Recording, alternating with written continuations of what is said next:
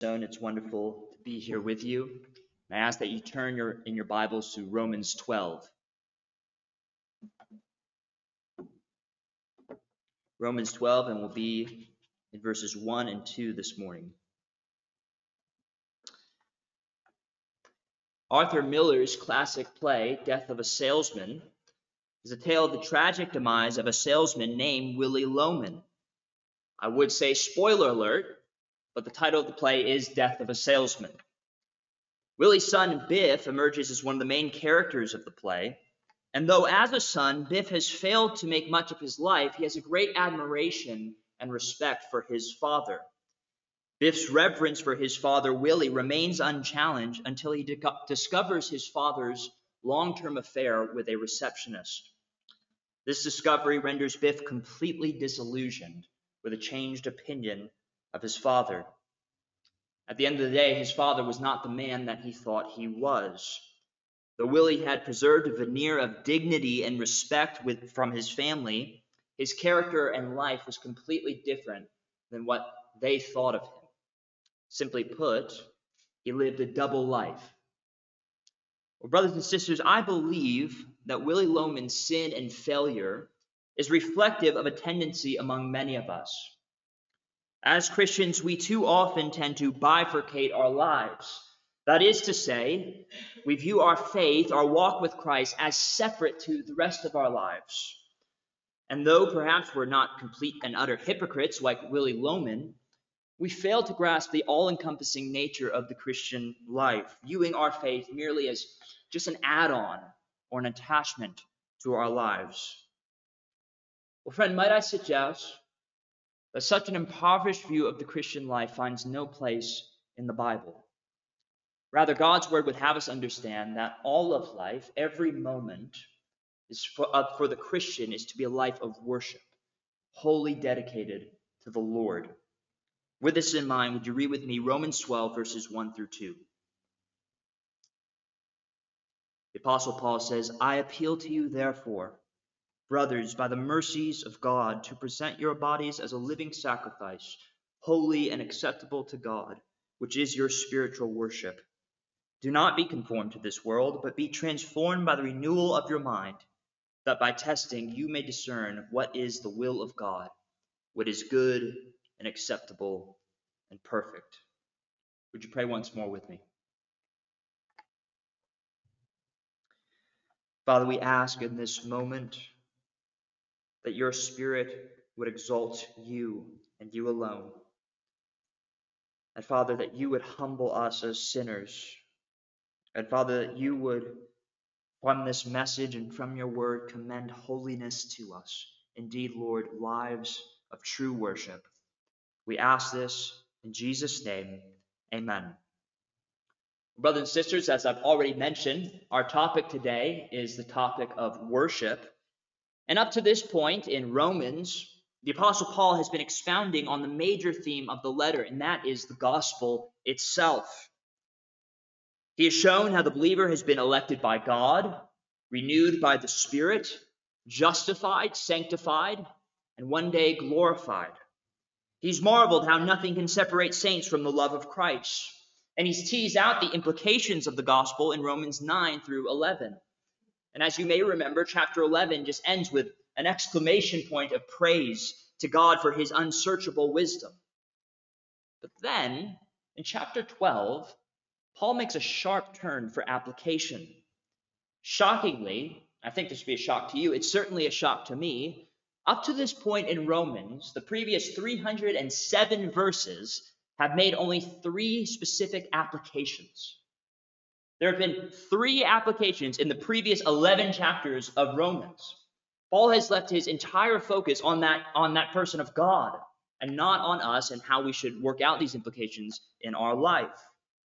Yet in chapter 12, the conduct of the saints in Rome emerges as Paul's chief concern the rest of the epistle. 12 through 16 will be solely focused on application in the life of the church. Therefore, it's at this intersection between doctrinal content of the gospel and practical instruction that Romans 12, verses 1 through 2, serves as turning point. These two verses truly are the hinge of the entire epistle. Therefore, it deserves our attention. Perhaps to our surprise, Paul chooses to discuss worship.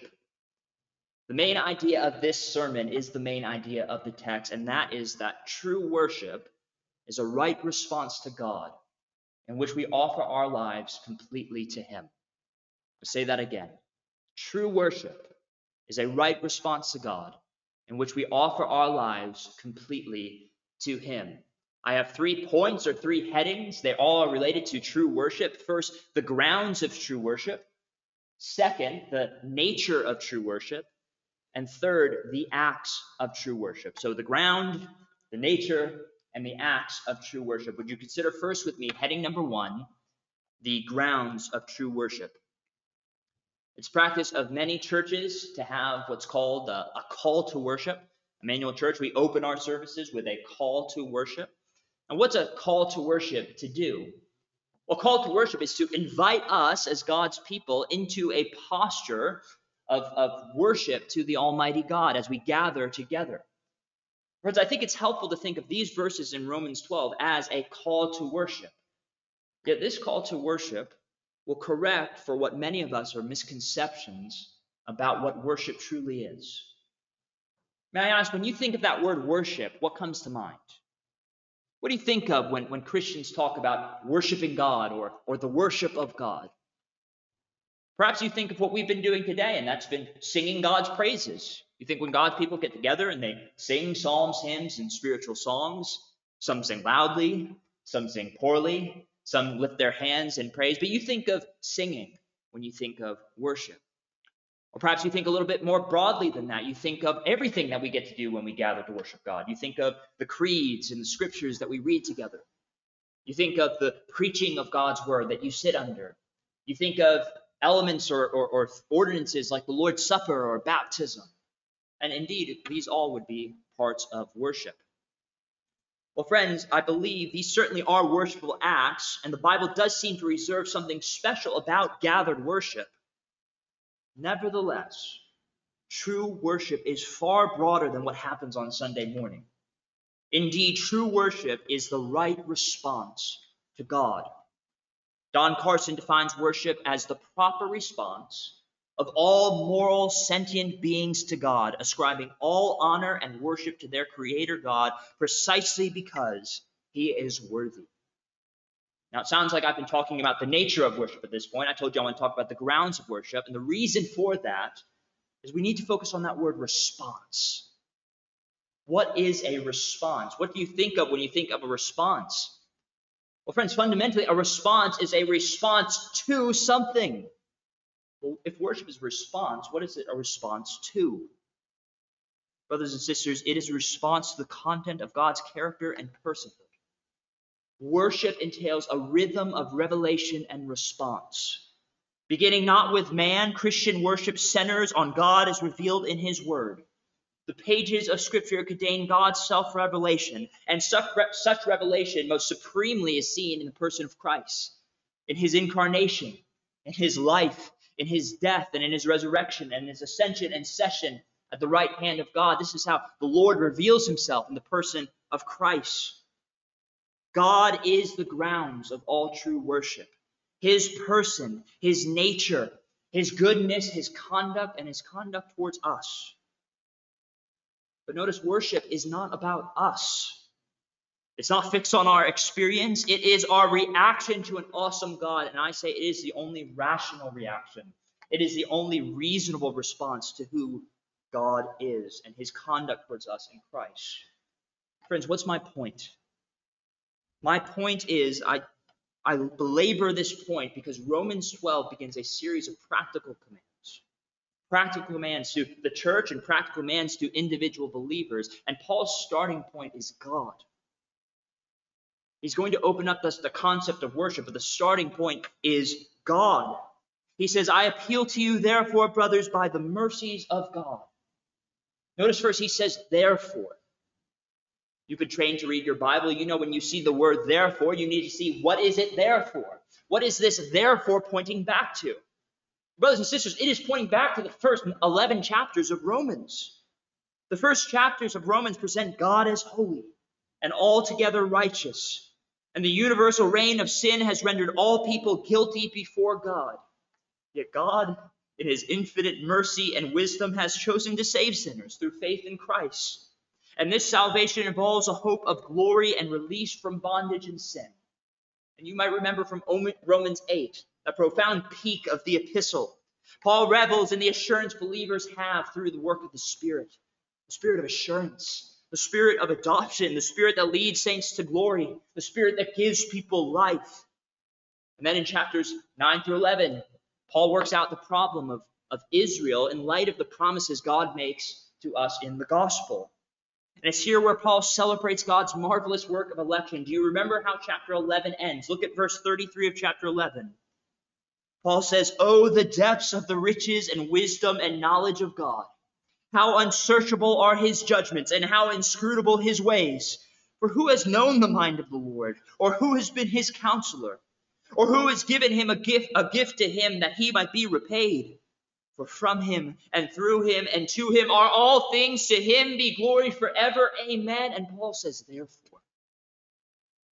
He says, therefore, in light of this, because of this, because of who God is, because of his wisdom, because of his, inscrutable ways, because of what he has done for us in Christ. Therefore, and Paul adds, by the mercies of God. The thing that comes to Paul's mind is mercy. Mercy, that compassion, that forgiveness that God renders to people who are altogether undeserving. Paul thinks of mercy brothers and sisters, it is the mercies of God and the gospel that form the basis of true worship. To the Christian, every song sung is a response to the mercies of God.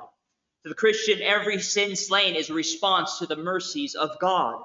To the Christian, every virtue cultivated is a response to the mercies of God. God Himself is the grounds of true worship.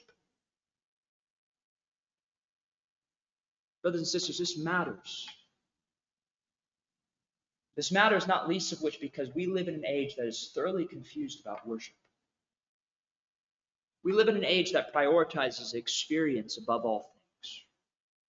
The experience of worship and not what that experience and who that experience is brought from.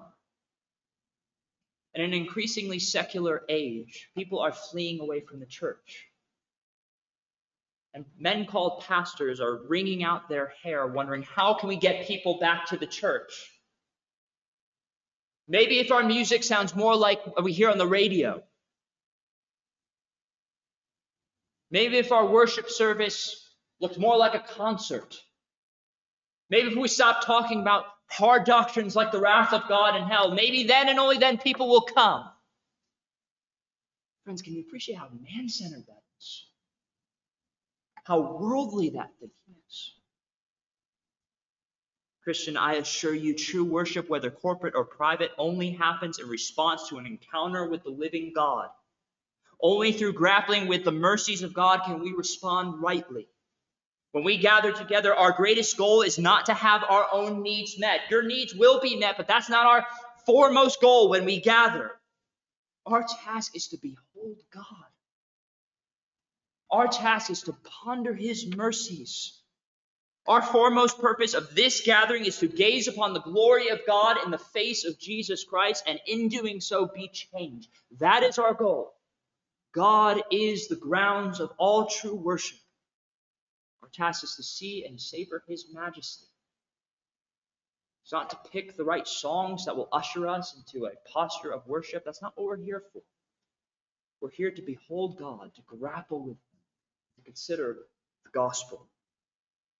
This is the grounds of true worship. Consider, secondly, with me, the nature of true worship. The nature of true worship, Paul says, I appeal to you, therefore, by the mercies of God, to present your bodies as a living sacrifice, holy and acceptable to God, which is your spiritual worship.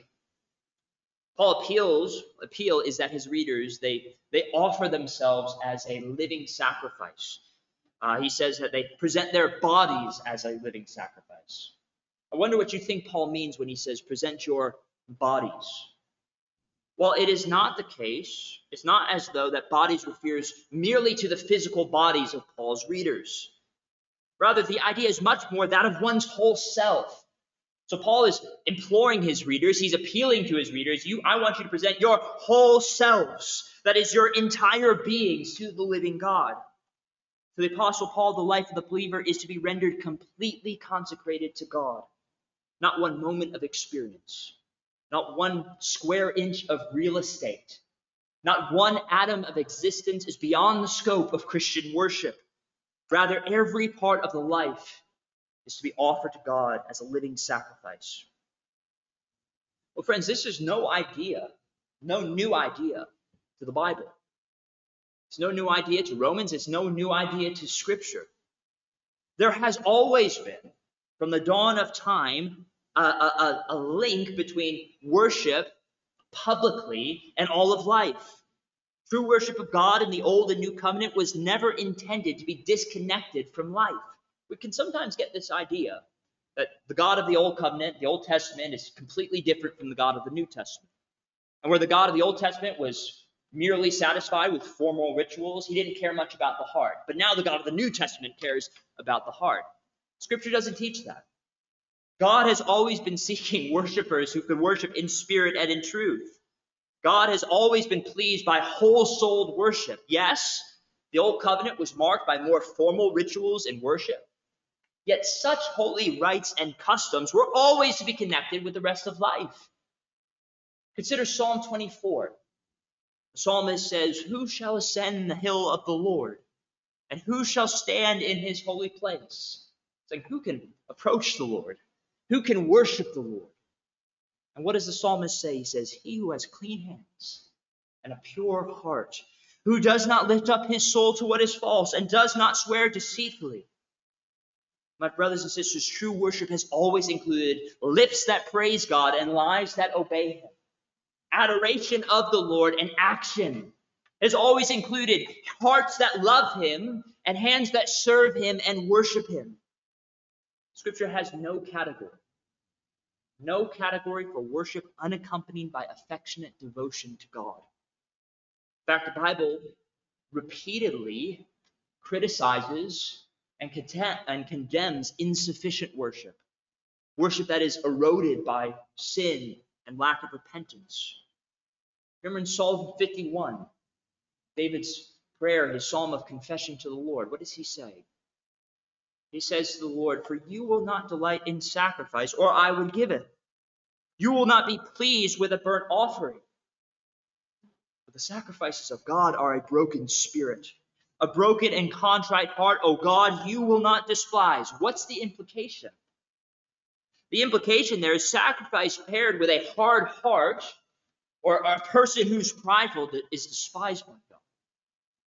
Those who approach God in forms of worship that make no good faith effort to change their lives, no good faith effort to live in obedience, that type of worship invites God's anger. It invites his wrath. But a humble heart, contrite heart, pleases the Lord. That person who lives a life of repentance, those who approach God that lead broke lead lives of repentance, please God. The connection between praise and life is nothing new in the Bible. And it's also nothing new in the book of Romans. We've already seen this from Romans 1. Romans 1, where Paul speaks to the relationship between who we worship and how we live. Paul describing the wickedness of the world, he says, Therefore God gave them up in the lusts of their hearts to impurity to the dishonoring of their bodies among themselves, because they exchanged the truth about God for a lie, and worshiped and served the creature rather than the Creator, who is blessed forever. Amen. What's the point? The point there is that the devotion of the heart and the behavior of the life have always been inseparable. You're going to forsake the right worship of God, your life is going to reflect that. Life and praise and worship are all connected.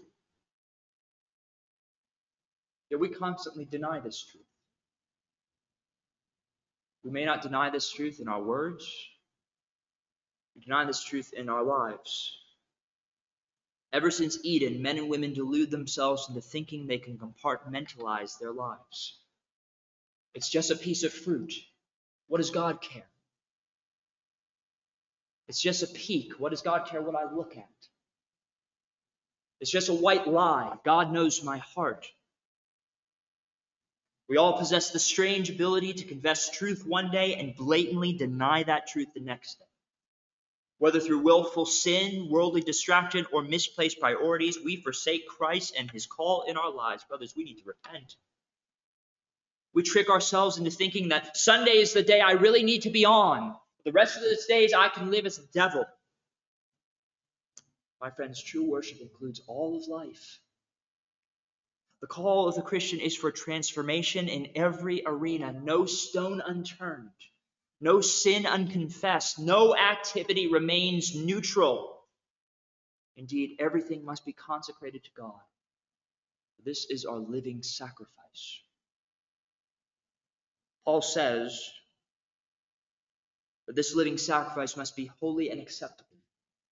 That this is our spiritual worship. Other translations, you might have a translation that says reasonable or rational worship or service. The idea is that offering of our whole selves is true worship. Indeed, the only natural response to God is whole soul devotion to Him that penetrates every area of life. Christian, what are those parts of your life that you refrained from giving up to God, from offering to God? Are there practices and habits that directly contradict your discipleship of Christ? Perhaps a winnowing question we can ask is Can I bless God for fill in the blank? Can I thank God for fill in the blank? Can I bless God for that form of entertainment? Can I thank God for that film or that TV show? Can I bless God and thank God for this relationship? Do my words honor Him? Do all my words honor Him? Are they holy? Are my works acceptable to God? Are there untidy corners in my heart that I've left dark and removed from Christ? Brothers and sisters, let us repent. Let us go to Christ. This is where holiness takes us. And this is where true worship takes us. Motivated by the mercy of God, we are to bring ourselves and our lives as a whole souled offering to Him. A life in which we render ourselves completely devoted to God, a life of regular conformity and reconformity to the will of God. Christian, I encourage you go to Christ. Adopt the posture of Psalm 139, where David says, Lord, thou hast searched me. Thou hast searched me, and you know me. And you know when I sit down and when I rise up. You discern my thoughts from afar, and you search out my path and my living, my lying down, and are acquainted with all my ways. That's how David starts that psalm, Psalm 139. Do you know how he ends that psalm? He says, Lord, you have searched me. Then he closes the psalm. He says, Search me, O God. Know my heart. Try me and know my thoughts, and see if there be any grievous way in me, and lead me in the way of everlasting. He says, God, you have searched me in the past. Search me again. See if there is any sin in my heart, any sinful practice in my life that I have to repent of, that I have to give to you, that I have to turn away from. Our lives, brothers and sisters, are to be a living sacrifice, holy and acceptable to God. This is the nature of true worship. Would you consider thirdly with me the acts of true worship? As I've stated before, Romans 12, verses 1 through 2, they, they serve as a hinge uh, to the rest of the epistle. These verses contain the governing principle of ethics. Paul has shown in Romans that right conduct and ethics, they always flow in right response to doctrine. In verse 1, Paul has already defined the nature of true worship, but from verse 2 on, he's going to show what does this worship, this true worship, this living sacrifice worship, what does it look like on the ground? Like, what does true worship look like? What are the acts of true worship? First, he says, Do not be conformed to the world. The ESV says, Do not be conformed to the world. Uh, ordinarily, the Greek word for word for world is cosmos, and that's not the word Paul uses. He uses the word aeon, which is for age. So this this text is probably more faithfully translated. Do not be conformed to this age. Regardless, when Paul refers to conformity to this world or conformity to this age, what does he mean? Specifically, what does he mean here in Romans 12, verse 2? Perhaps we think of certain things when we think of worldliness. We think of drunkenness. We think of immorality or, or cussing or blasphemy. We think of outward acts of, of, of disobedience to God. We think that's what we think of when we think of worldliness. Well, surely Paul desires the Roman saints to abstain from such things, but I think Paul has something far deeper in mind. Far deeper in mind than outward behavior. Notice how Paul's negative command to not be conformed to this world or this age is contrasted with a positive command to be transformed by the renewal of the mind. This suggests that Paul, in verse 2, is not caught up with extern- externalities of worldly behavior as much as worldly thinking, a worldly mindset, a worldly worldview. And to illustrate this, look at Romans 8. Turn over to Romans 8, just a couple pages. In Romans 8, Paul works out the differences between the mind of the flesh and the mind of the spirit. Romans 8, verse 5 says, For those who live according to the flesh, they set their minds on the things of the flesh. But those who live according to the Spirit set their minds on the things of the Spirit. For to set the mind on the flesh is death, but to set the mind on the Spirit is life and peace. For the mind that is set on the flesh is hostile to God, for it does not submit to God's law. Indeed, it cannot. But those who are in the flesh cannot please God. And then verse 11 says, If the spirit of him who raised Jesus from the dead dwells in you, he who raised Christ Jesus from the dead will also give life to your mortal bodies through his spirit who dwells in you. Paul's foremost concern, his foremost concern is the realm of the mind. Not to set the mind on the flesh, but to set the mind on the spirit. Paul teaches the believers in Rome to set their minds on the Spirit. Can you see how Paul's command in Romans 12, verse 2, is, is not to re- refrain from external behavior? Paul is calling believers away from worldly thinking. To be of this age entails a mindset. It is to be constrained by wicked thinking, by temporal thinking, by foolish thinking. The Christian who possesses the same spirit that raised Jesus Christ from the dead is filled with a gospel hope that changes everything. It's filled with a worldview, a view of time, a view of life that changes everything. Do you appreciate how practical this is? Think just the Christian's view of time. The Christian status as saint involves an entirely different view of time. I think of the way the world looks at time. I think of employers who ask, hey, what is your 10 year plan? Where do you envision yourself in 10 years? Friend, I must say, I'm not working with a 10 year plan. As a Christian, I'm working with a 10,000 year plan. I look forward to the resurrection and the life of the world to come. I'm looking to eternity. I'm looking with to look forward, looking forward to everlasting life. I live with a keen awareness that I'm laying up treasure in heaven. And friends, as I preach to you now, I live with a keen awareness that a hundred years from now, everyone here will be dead.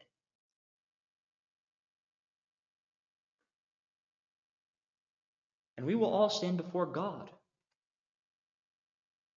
And we will be judged. And many of us in this room will be ushered into everlasting life and paradise with Christ and fellowship with Him. And there's maybe some of you that will be ushered into an eternity of separation from God in hell. Can you see how the mind of the Spirit changes your view of time? I know that in this moment, in these few years I'm giving, given of this life, that's only what's done for Christ that will last. Brothers and sisters, do not be conformed to this age. Do not be conformed to this age. This world is passing away, and everything in it. And we have been adopted by God, and we look forward to an inheritance. We look forward to a treasure that rust and moth cannot destroy. Can you see how this changes everything? Let this perspective shape your priorities. Let this perspective, this mindset, mold how you use your time. I believe in common grace.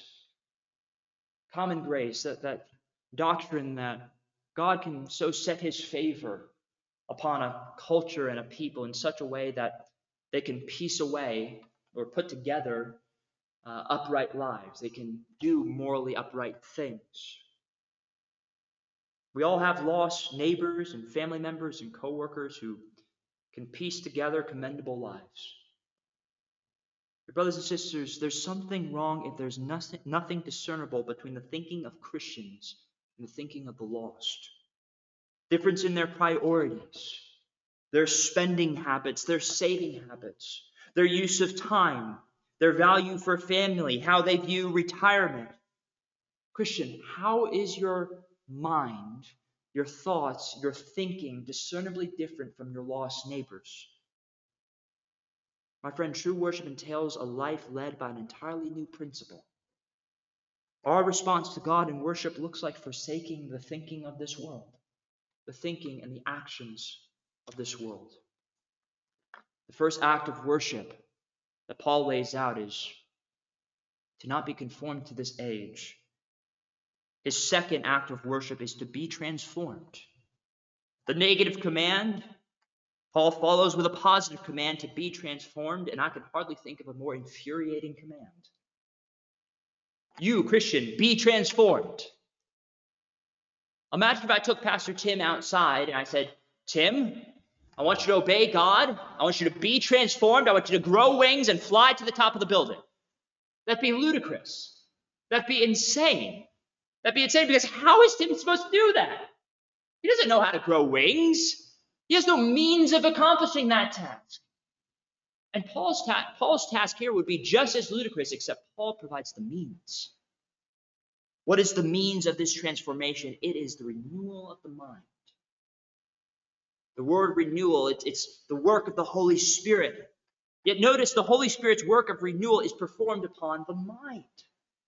According to this text, the avenue through which the Spirit transformed people is through thought, intellectual content, mindset, thinking, neurons firing. Friends, don't be confused. True worship involves more than a transfer of doctrinal content, yet it is not less than doctrine. The mind must grapple with God. And as the mind grapples with God rightly, in doing so, the heart, soul, and life are changed. That, that verse in Second Corinthians is so instructive we with unveiled face, beholding the glory of God in the face of Jesus Christ, are changed. How are we changed? By beholding God. That's mindset. That's renewal of the mind. The fundamental application here is that should we want to change, should we want to grow or forsake this age, we must know God. This is why we organize our services the way we do. So much doctrinal content. We want you to know the Lord. This is why the Bible is so caught up with teaching. A heart cannot be properly animated in a vacuum of truth. You need to understand and read your Bible. You need sermons. You need lessons. You need the renewal of your mind. And that's not just for renewal's sake. Paul offers a purpose to this reformation, this, this renewal, this transformation. He says, that by testing you may discern what is the will of God, what is good and acceptable and perfect.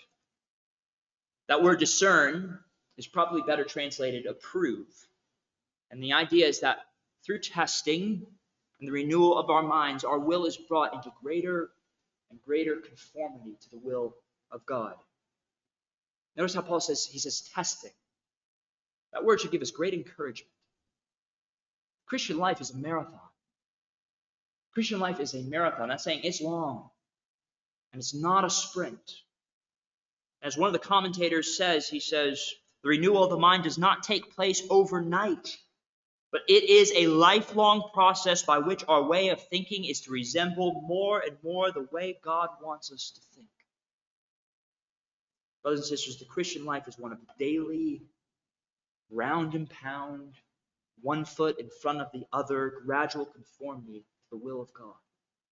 This is why you need the church. This is why you need to be here. You need your brothers and sisters in Christ to encourage you while it's called today, to spur you on into love and good deeds. The Christian life is not to be meant to be lived alone. It's to be led before the face of God with other saints. These are the acts of worship. What is worship? The main idea is that true worship is a right response to God in which we offer our lives completely to Him. I want to close with just a couple brief applications to you, Cornerstone. First, Christian, consider the ministry of the mind. Like, consider and appraise and value mind ministry. Not mime ministry. I'm all for ministry to minds. I'm talking about mind ministry. Don't despise the work of teaching and preaching. I can confidently say the most the thing the most important thing you can do in your life is find a way to hear as many good sermons as you humanly possibly can. Like you need sermons. You need to sit under the preaching of God's word. And parents, I encourage you think about this with your children. Look, get them a good education, whether you homeschool them, or private school, get them a good education, feed them good meals, help them, teach them how to be good citizens. But please, please don't forget your foremost task.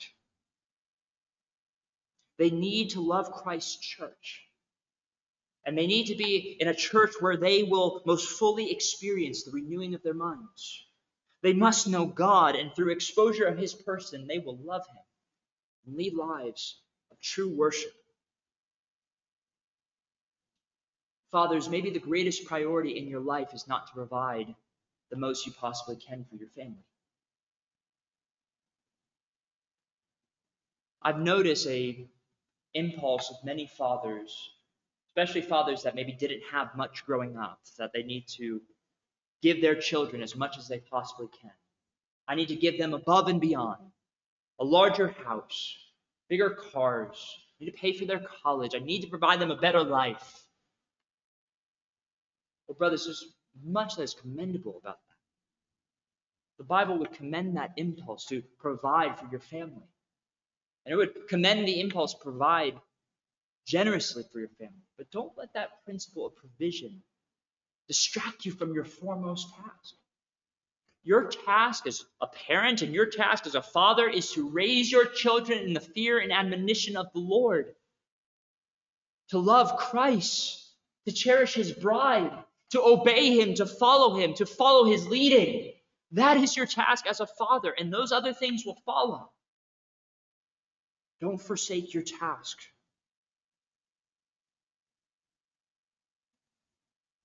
Brothers and sisters, consider the ministry of the mind.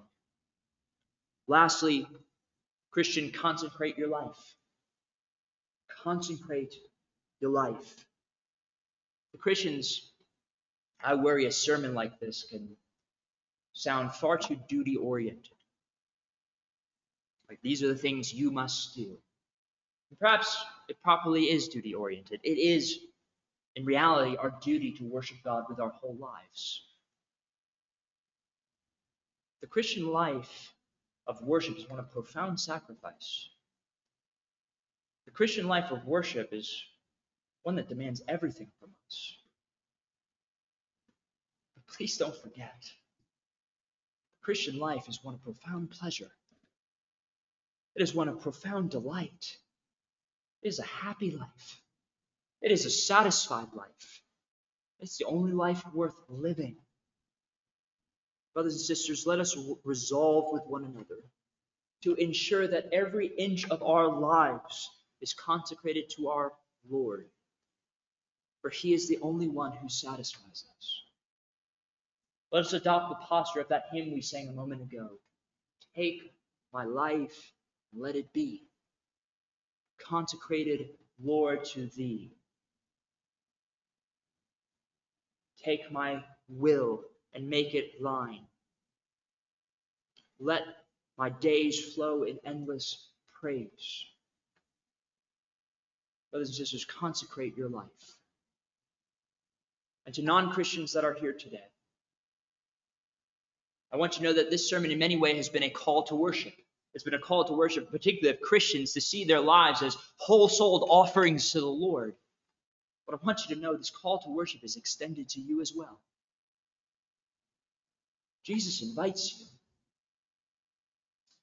Jesus invites sinners to come to him. He invites beggars to come to him. He invites the hungry to come to him and eat. He says, Come to me, all you who are heavy laden. In John 6, he says, All those who come to me, he will by no means cast out. In John 7, he says, Come to me, all ye who thirst. I'll satisfy you. And out of your heart will flow rivers of water. You must know that to be outside of Christ is to hunger. Outside of Christ is to starve. To be outside of Christ is to thirst. And it's to wither away under the power of sin. Jesus invites you. He invites you to worship Him. He invites you to come to Him in faith and repentance. If you confess with your mouth that Jesus is Lord and believe that the Father raised Him from the dead, you will be saved.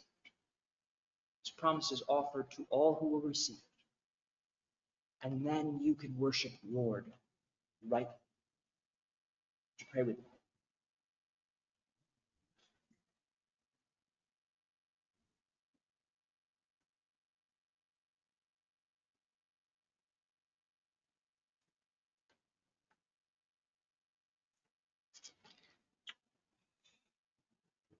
Father, we ask that the words of our life and the meditations of our heart would be acceptable to you. Father, we thank you for the gospel. We thank you for the work of Jesus Christ, who is our only hope in life and in death. But Father, we are painfully aware of the ways that we fall short. You have given us so much to respond to, yet we, we spurn who you are and what you have done for us. Father, we ask that you would work in us.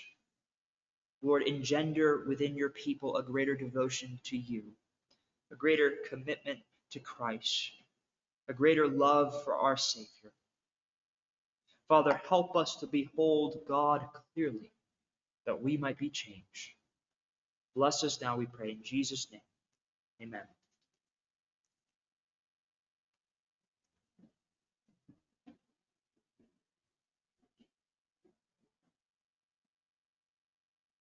The grass withers, it has an age. The flowers, they fade, they have an age. But the word of our Lord remains forever. It's ageless. Let's stand together and be dismissed. Peace be to the brethren and love with faith through Jesus Christ, our risen Lord, until the day breaks and the shadows flee away. Church, Go in peace.